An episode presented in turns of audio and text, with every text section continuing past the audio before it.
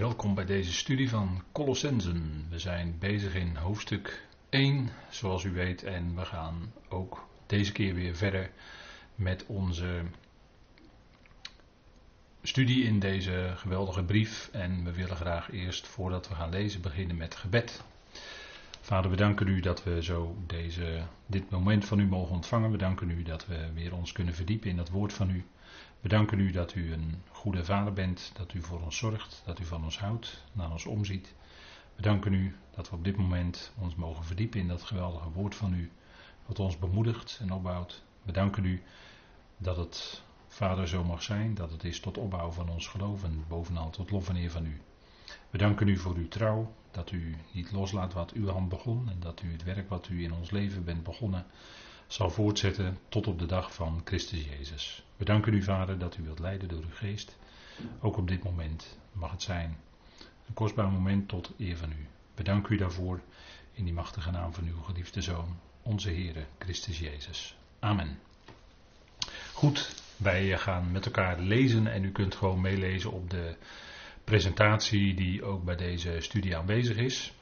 En u kunt dat uh, zien, vers 24. Nu verheug ik mij in mijn lijden te willen van jullie en vul in zijn plaats in mijn vlees aan wat ontbreekt aan de verdrukkingen van Christus, te willen van zijn lichaam, dat is de uitgeroepen gemeente. Van haar ben ik dienaar geworden in overeenstemming met het beheer van God dat mij gegeven is voor jullie, om het woord van God compleet te maken. Het geheimenis dat weggehouden was van de Ionen en nu en van de generaties, maar dat nu openbaar gemaakt wordt aan zijn heiligen, aan wie God bekend wil maken wat de rijkdom van de heerlijkheid van dit geheimenis onder de natieën is. Dat is Christus onder jullie, de verwachting van de heerlijkheid. Hem kondigen wij aan, ieder mens vermanend en ieder mens onderwijzend in alle wijsheid, opdat wij ieder mens presenteren, gerijpt in Christus Jezus, waarvoor ik mij ook inspan worstelend in overeenstemming met zijn werkzaamheid, die in mij werkzaam is met kracht. Tot zover de concordante tekst van Colossensen 1. En we hebben de vorige keer gekeken naar het punt van verdrukking. Dat Paulus was in lijden en verdrukkingen. En dat hij zich daarin zelfs verheugde, omdat hij dat deed ter wille van de Colossensen en ter wille van de gelovigen en voor Christus met het Evangelie. En we hebben gezien de vorige keer dat er sprake is van een algemeen lijden dat ons als, als mensen overkomt, wat ieder mens overkomt, algemeen lijden, omdat we in dat stervensproces zitten. Dat is van meet aan bij de mens het geval. De mens is stervend. En omdat een mens stervend is, zegt Paulus in Romeinen 5, is die ook zondaar, zondigt hij dan is er ook naast het algemene lijden, om het zo maar te zeggen, ook het specifieke lijden voor Christus. Dat is het lijden met het evangelie. Dat is wat Paulus ook tegen Timotheus zegt, bijvoorbeeld in zijn tweede brief, leid kwaad met mij samen voor het evangelie in de kracht van God. Maar er zal ook zijn, want het is wel eens zo dat ongelovigen daar kijk je dan wel eens naar en die kunnen dan, denken wij, zomaar hun gang gaan en allerlei dingen doen. Goed, goede dingen doen, maar ook kwade dingen doen en soms heel heftige kwade dingen doen. Hoe zit het dan daarmee? Want een psalmist als Asaf, en dat is in Psalm 73 eh, bijvoorbeeld, die keek naar die mensen, naar die ongelovigen, en die zag dat met alles wat ze deden, waren ze toch voorspoedig. Ze hielden zich niet aan wat Yahweh had onthuld aan Israël als onderwijzing. Totaal niet zelfs, het tegenovergestelde vaak. En toch zag de psalmist bij die mensen een stuk voorspoed en dat hun goed ging. En hoe zit dat dan? Want dat kunnen ze soms hun hele leven kan het hun goed gaan, terwijl ze toch uh, verkeerde dingen doen, om het zo maar te zeggen, kwaad doen en soms heel groot kwaad ver, uh, doen. En dat tot aan hun dood. En, en hoe zit dat dan? Nou, na de dood is er natuurlijk meer. Niet direct, maar op het moment van de opstanding. Kijk, de dood is niet een andere vorm van leven. Dat is een enorm misverstand, wat door de tegenstander in de wereld geholpen is. Die zei dat al tegen uh, de vrouw, tegen Eva, toen de slang Eva tot zonde verleidde. Toen zij, toen ontkende de slang eigenlijk de dood. Hij, zult, hij, zei, en dat was precies een verdraaiing van Gods woord. Hij zei: Je zult niet tot stervens toe stervend zijn, met andere woorden. Je zult niet daadwerkelijk sterven, maar je blijft leven. Ontkende in feite het punt van de dood. En dat is wat gemeengoed is geworden onder de volkeren, de onsterfelijkheid van de ziel enzovoort. En dan denkt men dat men direct na het sterven voortleeft, maar in een andere hoedanigheid. Nou, niets is minder waar, want de schrift, God geeft in de schriften aan dat dood is wat het ook daadwerkelijk het woord is wat het zegt. Dood. En dus geen leven. Dood is niet een andere vorm van leven. Dood is dood. Zo simpel kan het zijn. En dat geldt ook voor de tweede dood. Zij worden geworpen en dan gaan we nu toe naar de grote witte troon en daar wil ik toch even met u over hebben. Want wat zal gebeuren bij die grote witte troon? Daar zullen de ongelovigen gericht worden. Om hun werken. Plus, dat niet alleen, maar plus het bijbehorende motief van het hart. Dat zal daar in, die, in dat onderzoek, wat de Heer dan zal doen, dat, zal, dat licht zal niet alleen op de werken vallen, maar ook op het hart.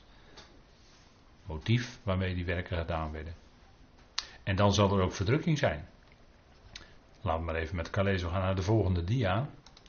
En daar staat, en dat heb ik gehaald uit Romeinen 2, u ziet er daar staan, vers 5 tot en met 9, verdrukking. En dan gaat het over de mensen in hun, uh, zeg maar, in hun uh, situatie als zij uh, opgroeien van baby tot volwassene.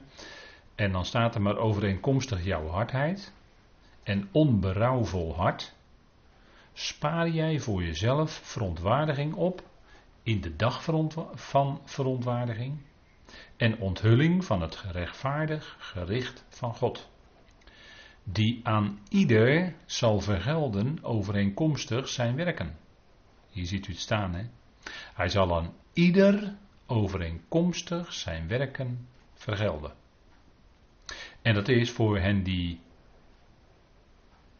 verkeerde dingen hebben gedaan waar we het net over hadden, waar de psalmist naar keek en zich verbaasde, ja, bij die ongelovigen, het gaat hen goed. En zij leven in hun ongeloof, ze doen verkeerde dingen en het gaat hun goed. En ik, als gelovige, als degene die Yahweh ken, de God van Israël, ik ondervind in mijn leven allerlei moeite, pijn, verdriet, eh, tegenslag, eh, noem alles maar op. En hier krijgen we dus verder licht wat God aan de apostel Paulus gaf om te schrijven. En er staat dat aan een ieder, aan een ieder zal God vergelden overeenkomstig zijn werken. En hoe zal dat dan zijn? Nou, aan de een die ernaar streeft het goede te doen, in principe zou die dan het goede ontvangen en eonisch leven verdienen. Maar Eonisch leven is in de schrift altijd een genadegeschenk. Dus men zal er toch niet, blijkt daar dan toch niet aan te kunnen komen. Maar dat is uh, Romeinen 3. En aan degene die kwaad doet in het leven, en dat lezen we hier ook, verontwaardiging en gramschap. Dat is in die dag van de grote witte troon, daar heeft Paulus het nu over. En daar zal verdrukking en benauwdheid, u ziet er daar onderstreept staan, komen op iedere ziel die het kwade bewerkt, op iedere menselijke ziel die het kwade bewerkt, zowel van de Jood eerst en van de Griek. Dus je ziet het hier staan, hè? verdrukking en benauwdheid. Waar? Nou, in dat gericht bij de grote witte troon. Op grond waarvan? Op grond van de werken die verricht zijn in het leven. En op basis waarvan? Nou, op basis van de boekrollen die dan geopend zullen worden. En de boekrol van het leven. Die, die boekrollen worden geopend. En dat, is, dat kan niet anders, dat is de schrift zelf. En boekrol van het leven. En dan zal die, dat leven, wat uh, zoals dat gegaan is, met al die werken die erin waren, die, dat, dat leven dat zal dan als een, als een, als een film aan, uh, de, uh, aan, aan een ieder individueel voorbij trekken. God gaat die herinnering openen, van die, het is allemaal bij de mens opgeslagen. En dan zal met die mens die, de hele film van het leven doornemen. En dat is natuurlijk Jezus Christus, want God heeft al het gericht aan de zoon gegeven, hè, staat er in Johannes 5. Dat die verdrukking en benauwdheid, die komt op iedere menselijke ziel die het kwade bewerkt. En dat heeft natuurlijk allerlei gradaties. Mensen kunnen allerlei verschillende dingen doen en daar zit, daar zit allemaal uh, verschil in. Dus hoe meer kwaad je hebt gedaan, zou je kunnen zeggen, hoe meer kwaad je, kwade dingen je hebt bewerkt, hoe meer verdrukking. Hoe meer slechte dingen een mens heeft gedaan, hoe meer benauwdheid. En dat zal dan komen op iedere menselijke ziel. Dus die mens, die zal weer opgewekt worden. En voor de ervaring van die mens zal het zijn direct na het sterven. En voor de een zitten, zitten daar 10.000 eh, jaar misschien wel tussen. En voor de ander zitten misschien maar 2000 jaar tussen. Maar dan is daar dat moment van de grote witte troon. En we praten hier dus over ongelovige mensen. Hè? Want gelovigen, die komen niet bij dit moment in het gericht, want die zijn al uit het gericht overgegaan in het leven. Al eerder, tijdens hun leven. Dat is genade van God. Dat geldt zowel natuurlijk voor de heiligen uit Israël als voor de gelovigen die horen bij het lichaam van Christus. Kijk, rechtvaardige Abraham, Isaac en Jacob, die zullen allemaal aanleggen in het koninkrijk der hemelen. Hè, wat uit de hemelen op de aarde komt. In de duizend jaar en op de nieuwe aarde. En de gemeente die het lichaam van Christus is, heeft natuurlijk een bediening boven. Te midden van de hemelsen in die Ionen. Dus die komen niet voor de grote witte troon. Maar het komt wel op, op iedere menselijke ziel, dus die het kwade bewerkt. Zowel van de Jood eerst en van de Griek. Dus zonder aanzien van persoon. En natuurlijk, Romeinen 2 zegt verder dat de Jood zwaarder gericht zou worden omdat die ook de Torah had gekregen, daarmee het licht. Dus als die Jood dan zondigde, dan zondigde hij ook tegen het licht van de Torah. En dat neemt God dan hoger op dan iemand die de Torah niet gekend heeft. Maar het neemt niet weg, het geweten werkt in de mens. En de mens blijkt dan toch intuïtief te weten en onderscheid te hebben tussen uh, wanneer, uh, wanneer die, die mens dat kwade bewerkt en wanneer die goede dingen doet. Dat, dat, dat, zal een, dat, dat weten mensen in de meest zuivere natuurlijke toestand, om het zo maar te zeggen.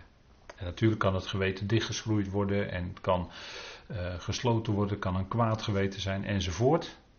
Maar al die zaken komen dan bij de grote witte troon. En daar is dus verdrukking en benauwdheid. Dus degene die in dit leven dacht overal mee weg te kunnen komen, om het zo maar te zeggen, die zal van voor de grote witte troon daar niet mee, mee kunnen wegkomen. Waar die misschien altijd mee weg, heel handig mee weggekomen is. Want daar zijn geen coulissen waar je achter kan verschuilen.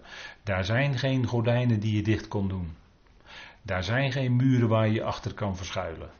Nee, daar, daar wordt ieder mens rechtstreeks geconfronteerd met Jezus Christus.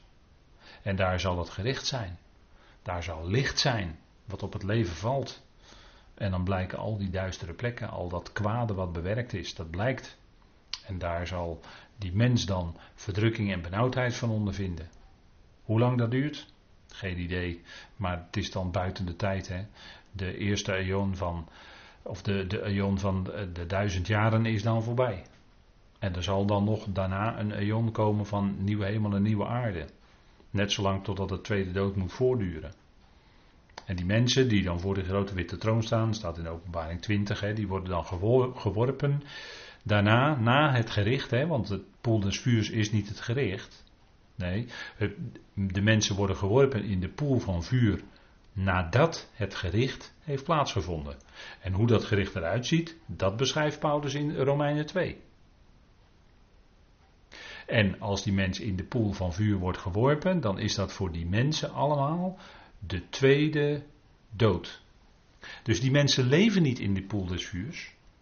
En er is geen enkele reden om te veronderstellen dat die poel van vuur niet letterlijk is.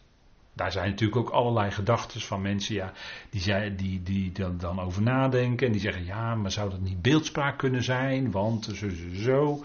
Nee, nee, eerst moet je de schrift letterlijk nemen. Kun je het letterlijk nemen? Ja, dan is het letterlijk. Of wordt er een toelichting bij gegeven dat het niet letterlijk kan zijn, maar dat je dat als beeldspraak moet opvatten? Oké, dan is het beeldspraak, maar dan geeft de schrift dat zelf al aan. Maar die mensen worden gericht. En na dat gericht worden ze geworpen in de poel van vuur. En daar gaan ze onmiddellijk dood. Dat, misschien, ze zullen nauwelijks iets voelen van de vlammen. Maar ze gaan daarin dood. En dat is voor hen dan de tweede dood.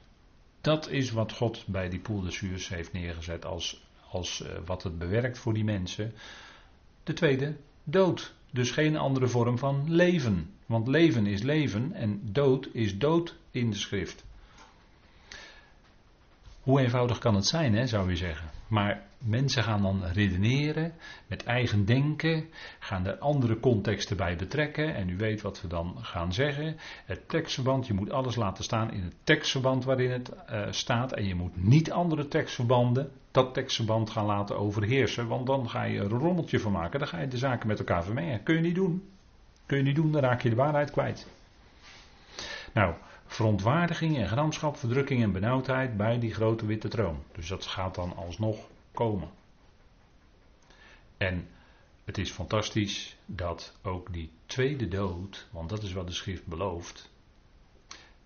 1 Korinthe 15, vers 26 staat dat de laatste vijand, de laatste vijand, dat is de dood. En dat kan niet anders dan de tweede dood zijn. Want beest de valse profeet en de tegenstander zelf, nou dat is een van de grootste vijanden, maar die worden allemaal geworpen in die poel van vuur.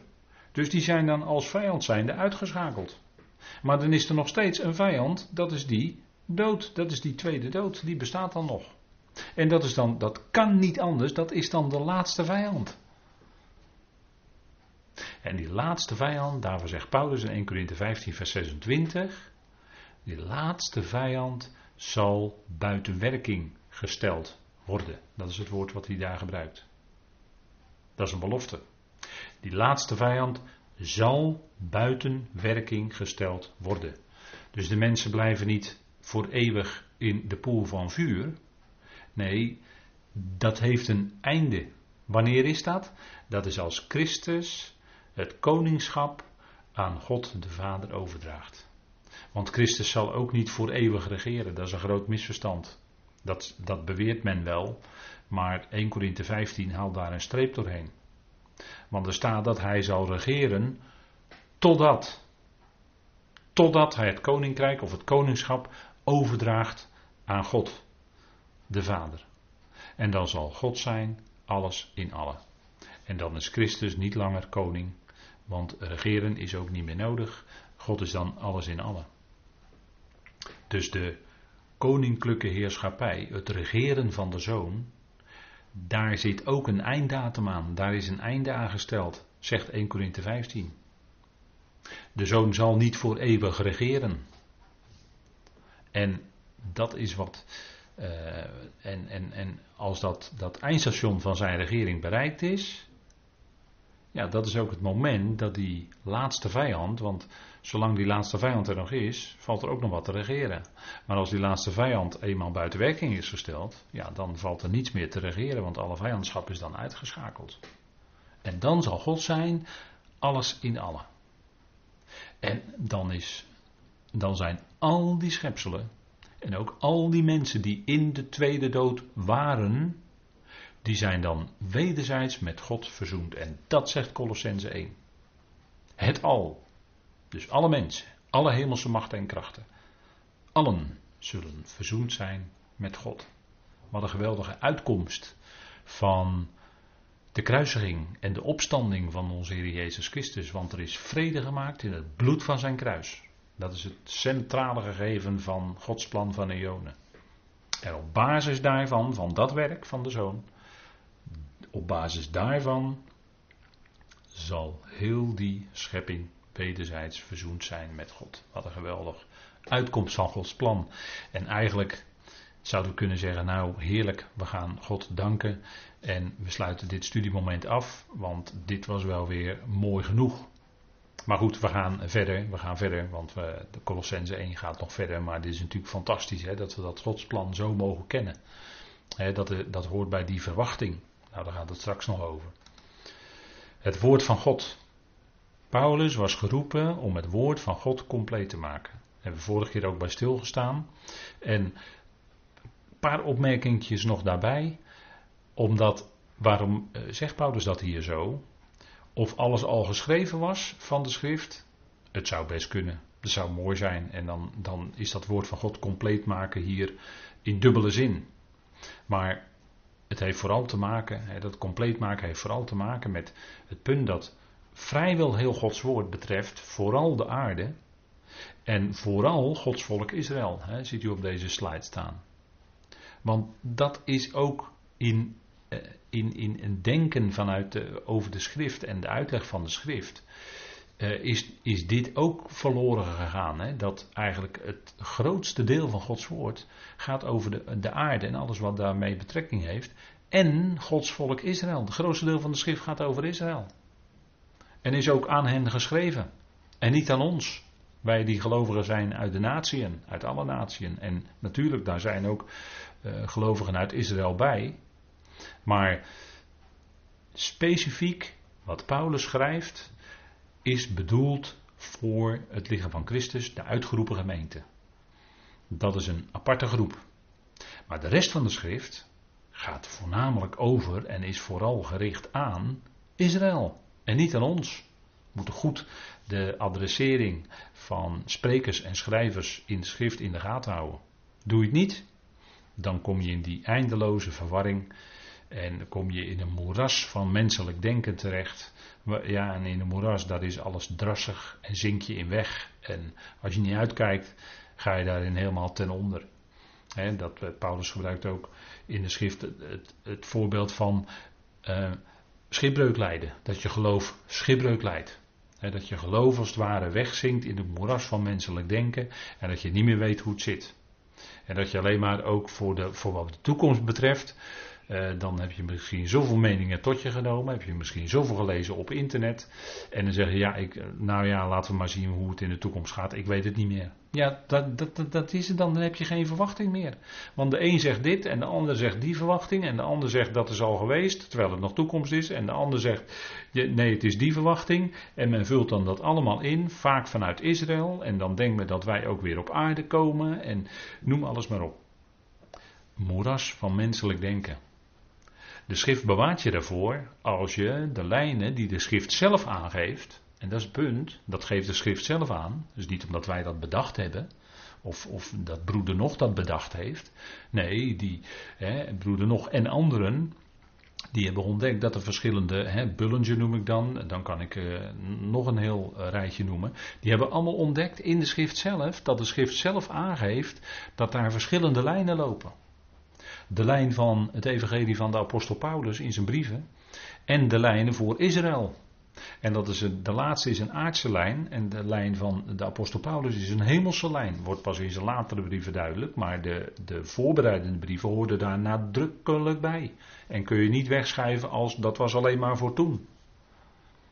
Want dan krijg je weer van die rare theorieën, hè, er bestaan van die rare theorieën dat, uh, dat de vroegere brieven van Paulus gaat het over een lichaam.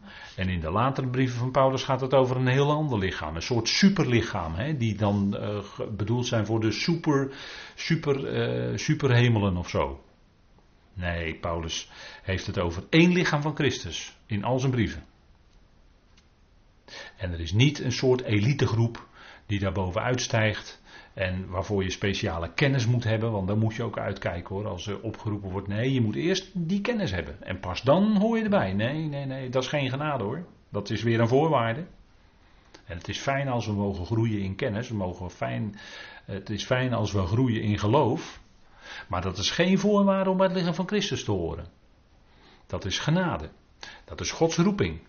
Ieder lid van het lichaam van Christus is tevoren bestemd, tevoren gekend, wordt door God geroepen, gerechtvaardigd en verheerlijkt. Wie doet dat? God. Dus er ligt geen enkele voorwaarde bij ons als gelovigen. Hij geeft het geloof aan ons. Hij roept ons. Hij doopt ons in de geest. Dat hebben we met handelingen gezien, hè, de laatste studie. Ieder lid van het lichaam van Christus is naar binnen in dat ene lichaam gedoopt. Waarin? In één geest. Niet in water, in geest. En, en ieder lid hoort daarbij. En ieder lid is dat geroepen in Christus Jezus in genade. Zonder voorwaarden dus. Dat is liefde hoor. En dan ben je lid van het lichaam van Christus. En dat vereist geen enkele speciale kennis. Nee, dat is geloof wat God jou geeft. Dat, is dan, dat komt dan in je hart. En je beaamt wat God zegt. Je beaamt dat geweldige, dat wat Jezus voor je gedaan heeft aan het kruis. Dat hij is opgewekt uit de doden. Dat beaam je. Dat kun je alleen maar beamen door de geest gewerkt. Je hebt niets van jezelf. Alle eer is voor God. Alle eer is voor de Heer. En Paulus' brieven. En, en punt is, die verschillende lijnen. En, en misschien wel voor sommigen tot vervelens toe hameren we, hameren we daarop. Want dat is zo wezenlijk om die schrift te kunnen verstaan. Paulus' brieven completeren het woord van God. En maken duidelijk dat het gaat om heel de schepping. Dus in Paulus' brieven wordt eigenlijk een, een veel wijdere range dan alleen de aarde bekendgemaakt en geopend. Dat het ook gaat om die hemelingen. En misschien zijn er nog wel meer hemelingen dan mensen in totaal. Dat weten we niet. Maar het zijn er myriaden, hè, spreekt de schrift over. Paulus brieven comploteren het woord van God. Het gaat om heel de schepping. Het gaat om alle mensen. Het gaat om alle hemelingen. Die zullen delen in dat heil. Zo wordt, het woord van God wat tot dan toe, tot het Paulus ging schrijven, bestemd was voor de aarde en voor Israël, wordt gecompleteerd, want gelovigen uit de natie en Israël in het lichaam van Christus hebben een bijzondere bediening en het gaat om de hemelen, de hemelingen. En natuurlijk om de mensen, om de volkeren, maar dat, dat was in Ten al bekendgemaakt. Dus zo completeert Paulus dat woord van God, mocht hij dat doen. En dat is natuurlijk ook genade en Paulus wist dat als geen ander. Nou, we gaan naar de volgende slide. Het geheimenis dat weggehouden was van de eonen en van de generaties. Zegt Colossense 1, vers 26a. We hebben het gelezen. Hè? En wat is nou dat geheimenis waar Paulus het hier over heeft? Dat is het beheer van God dat mij gegeven is voor jullie, vers 25. En dat is vers 26, het geheimenis. Daar heeft hij het over. En in Efeze 3, vers 9, staat dat even in één zinsnede voluit. Het geheime beheer. Dat is het geheimenis waar Paulus het hier over heeft. Wat hij in Efeze 3, vers 9 noemt. Het geheime beheer of het beheer van het geheimenis. Dat was weggehouden van de eonen en van de generaties. En dat sluit prachtig aan op wat we net hebben overwogen. Dat er was veel onthuld over de aarde en over Israël. Maar wat nog niet was onthuld, wat dus weggehouden was van de eonen en van de generaties, en dat was weggehouden in God, dat is het geheime beheer. Dat is dat er in deze periode, die van tevoren in de nacht niet was aangekondigd, dat er een bijzondere roeping zou zijn, en waarin een groep wordt geroepen die een bijzondere bestemming heeft, namelijk voor de hemelse machten en krachten. Het was, en we gaan naar de volgende slide. En u ziet daar een mooi overzichtje van de eonische tijden. Paulus, die zegt dus in Colossens 1, vers 26, dat weggehouden was vanaf de eonen. Het was teruggehouden. Maar nu in deze tijd opent God dat en maakt het bekend. Door Paulus. Dat vanaf de eonen weggehouden was in God die alles schept, zegt Efeze 3, vers 9. Die twee teksten lijken toch wel erg veel op elkaar, hè? ja, inderdaad. En Paulus heeft het daar ook over hetzelfde. Het beheer van het geheimenis, of het geheime beheer. Met als hele bijzondere toedeling genade. Hij noemt het ook het beheer van de genade. Dat is ook deze tijd, hè? Overstromende genade. Dat is meer dan ooit aan Israël was geopenbaard. Natuurlijk Gods barmhartigheid, zijn goede tierenheid, zijn ontferming, zijn, uh, hè, zijn, zijn, natuurlijk werd er gesproken over zijn liefde, maar zo de sluizen van de genade openzetten, ja, dat kon pas gebeuren nadat de Heer zelf was gekomen en was gestorven aan de vloekhout en was opgewekt uit de dood. En toen kon datgene wat was weggehouden vanaf de eonen gaan, gaan gebeuren. En de Hebreeën schrijver spreekt er dan zo over dat er een, en dat is natuurlijk een beeldspraak, dat er een aanpassing is gekomen in Gods plan van de eonen. En dat zegt die Hebreeën schrijver natuurlijk tegen die Hebreeën die een bepaalde verwachting hadden. En die Hebreeën schrijver die wil die Hebreeën meenemen richting het evangelie van Paulus. Hebben we met elkaar gezien in de laatste overdenking van handelingen, hè, nummer 7. En Paulus maakt dan het volle bekend. Maar tegen de Hebreeën moest dan nog gezegd worden ja, dat er een aanpassing is gekomen in Gods plan van in, in, eh, in de eonen. Hè? Een aanpassing. Dat wil niet zeggen dat God plan A had. En nu ging de mens en de hemelingen gingen er tegenin. En nou moest hij wel overschakelen op plan B. Wel nee, er is helemaal geen plan B. Er is maar één plan. En dat had God van tevoren al ontworpen. En die, die zogenaamde aanpassing die in Hebreeën wordt genoemd, naar de Hebreeën toe, om het voor hen eh, wat duidelijk te maken, dat is wat Paulus zegt. Ja, maar het was vanaf de eonen weggehouden in God. Maar natuurlijk was het al Gods plan, alleen maakt hij het nu bekend. En Paulus had er daar eerder, hè, want 1 Korinthe 2 vers 7 is een eerdere brief. Daar, zegt hij, eh, daar geeft hij al een enorme hint, alleen aan die Corinthiërs kon hij dat niet kwijt. Dat verhuld was dat God tevoren bestemd had, voor de eonen zelfs, tot onze heerlijkheid. En je ziet dat Colossense 1 vers 26 en Efeze 3 vers 9 daar prachtig op aansluiten. En dat Paulus het ook al bij de Corinthiërs had over tot onze heerlijkheid. En dan gaat het natuurlijk over het lichaam van Christus. En u ziet dat plaatje daarboven, de eonische tijden, dat, dat witte plaatje met die zwarte letters, ziet u een blauw pijltje staan. Nou, dat is het moment, heb ik geprobeerd aan te geven, het moment dat het beheer van het geheimenis in werking treedt. Dat het geopend werd door Paulus. Dat is dus na het kruis. En dat is voor de dag van de toren. Want als die dag van de toren gaat aanbreken, dat, is, dat zijn de gerichten die in openbaring genoemd worden. En al in de profeten ook aangekondigd waren. Culminerend in het gericht over Babylon, waar we zeer uitgebreid in de studies openbaring bij stil hebben gestaan en nog bij stilstaan. Die periode, die dag van de toren, die maken wij niet mee.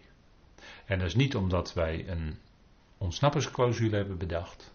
Maar dat is omdat Paulus dat zegt in 1 Thessalonicense 4, daar spreekt hij over de bazuin. En in 1 Thessalonicense 5 zegt hij dat wij niet gesteld zijn tot verontwaardiging, maar tot toe-eigening van redding niet door onszelf, want dat kunnen we helemaal niet.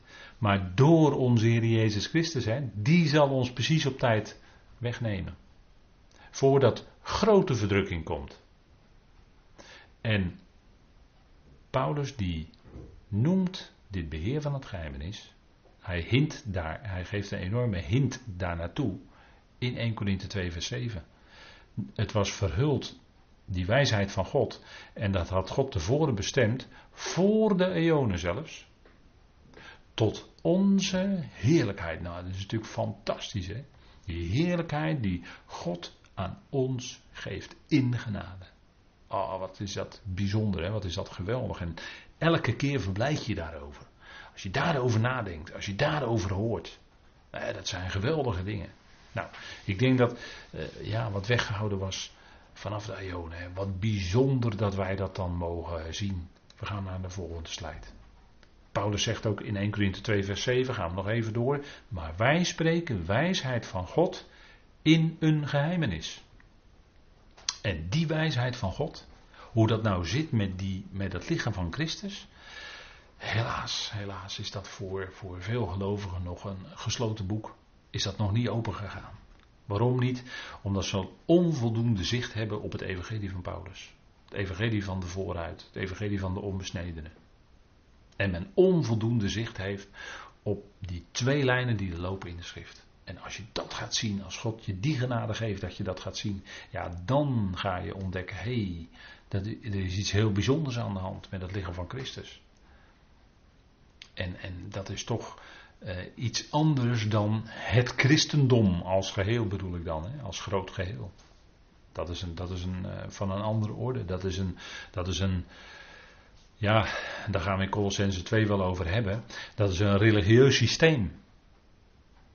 En uh, religie heeft, ja, dat heeft te maken met het woord ligare en dat betekent binden.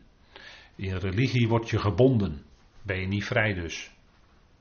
Zit je vast aan allerlei, doe maar op, instituties, aan allerlei belangrijke mensen, aan allerlei dagen, maanden, jaren en noem maar op. Allemaal vormen van binding. Ben je ook gebonden aan een bepaalde plaats, of zelfs aan een bepaald gebouw, of noem maar op. Het evangelie van Paulus brak ook, dat heil, die genade, brak ook door de banden, de, dus brak ook door de, door de grenzen van, van, van het judaïsme. Die genade van God, die ging stromen toen Paulus werd geroepen en hij werd niet begrepen. En hij maakte het wel bekend. En dat bezorgde ook veel lijden in het leven van Paulus. Dat hij deze dingen bekend mocht maken. maar dat nu bekend gemaakt wordt aan zijn heiligen. vervolgt Colossens 1 vers 26. En wie zijn zijn heiligen hier? Let op het tekstverband. Zijn heiligen zijn alle leden van het lichaam van Christus. Dat zijn allemaal heiligen. Dat wil zeggen dat zijn apart gezette mensen voor de dienst aan God. En dat zijn geen heilige boontjes. En dat zijn geen vrome mensen. Maar dat zijn mensen die geroepen zijn en door God apart gezet zijn. En daarom om die reden heiligen zijn. Ze zijn in Christus Jezus. Ook al kun je een, een echte gelovige zijn. En je hele geloofsleven tot aan je sterven nog nooit gehoord hebben van dat je in Christus Jezus bent en wat het betekent. Dat kan ook. En al die tijd ben je toch een heilige. Ben je toch een gelovige. Kan. Alleen dan kennelijk, lacht er kennelijk over jouw leven, of over jouw denken, of over jouw hart, hoe je het zeggen wilt, en over je Bijbel. Een mist van traditie. En heb je maar enkele dingetjes kunnen zien van het geweldige wat de Heer Jezus Christus bewerkte. Van het geweldige van de genade. Het geweldige van de liefde van God. En al die heerlijkheid. En toch was je al die tijd tot aan je sterven een heilige. Want alle leden worden zo genoemd. Kijk, de heiligen, als we in de rest van de schrift kijken, betekent het vrijwel altijd Israël. Het volk van de heiligen, want dat volk is apart gezet en daarom werden ze heiligen genoemd. En heiligen worden in de schrift soms ook hemelse boodschappers zelfs mee, mee bedoeld. Maar hier in dit vers, Colossens 1 vers 26, specifiek zijn heiligen, dat zijn alle leden van het lichaam van Christus.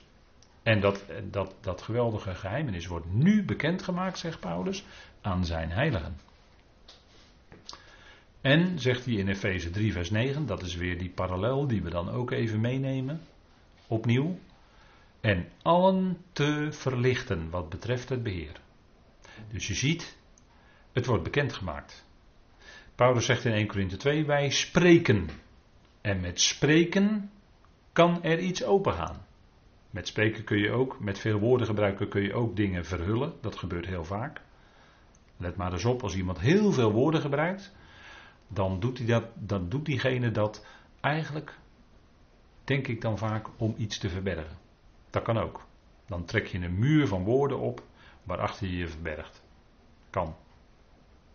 Maar hier gaat het om het spreken van Gods wegen. Het spreken wat de Heer doet, de verheerlijkte Heer doet via zijn apostel. En dan is het, dan wordt er iets bekendgemaakt. Wij spreken. En dat zegt hij in Colossense 1, het bekend gemaakt wordt. Het wordt bekend.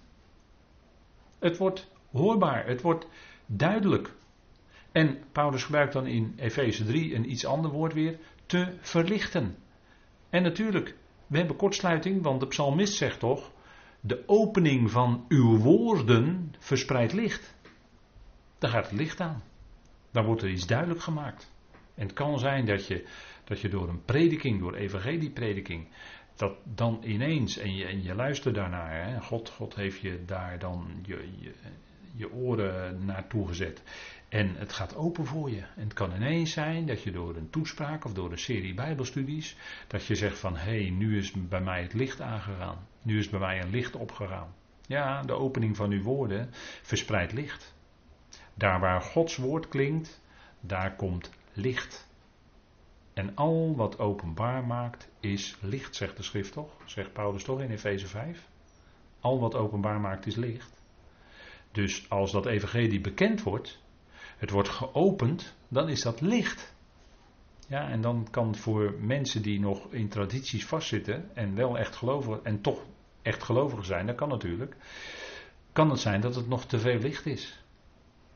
Waardoor je verblind wordt.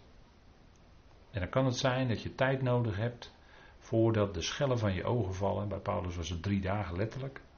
Maar misschien is het bij jou of bij u wel tien jaar of twintig jaar. En dan zegt u pas, ja, pas na twintig jaar ben ik in aanraking gekomen met die verdere, diepere waarheden via de brieven van Paulus. Via prediking die daarover gedaan werd, via bijbelstudies die daarover gegeven werden. die, die uit die brieven gegeven werden, waarin die, die woorden van die brieven tot, ze, tot hun recht komen, die klinken, dat geeft licht. Kan. Nou, wees daar maar geweldig blij en dankbaar voor, want dat is het licht wat we ook in onze dagen nu, vandaag, zo hard nodig hebben. Dat we daarbij leven, bij dat licht. En dat we nuchter zijn en, en waakzaam. En, en waakzaam is altijd lampje aan, hè? lichtje aan. Waakzaam zijn, licht aan. Laat het licht van Gods woord erover schijnen. Er gebeuren allerlei dingen. Er, zijn allerlei processen bezig in, in ons land, in de wereld. Allerlei processen bezig. Er worden allerlei stappen gezet om te komen tot. En uiteindelijk weten we door het licht van Gods woord dat die grote God, we zijn in zijn hand. En die hele wereld is in zijn hand. We staan er niet alleen voor. Je kunt je wel eens eenzaam voelen, maar je bent niet alleen. God is bij je. De Heer is nabij. De Heer is nabij. En laten we dan alles wat op ons hart is en wat misschien zo op ons hart drukt en waardoor we misschien somber worden en terneergedrukt, nou, laten we dat brengen bij Hem. Laat alles met gebed en smeking bekendgemaakt worden bij God. Maar Paulus zegt er nog iets bij, hè? Want ik haal nu Filippenzen 4 aan. Maar Paulus zegt er nog iets bij. Wees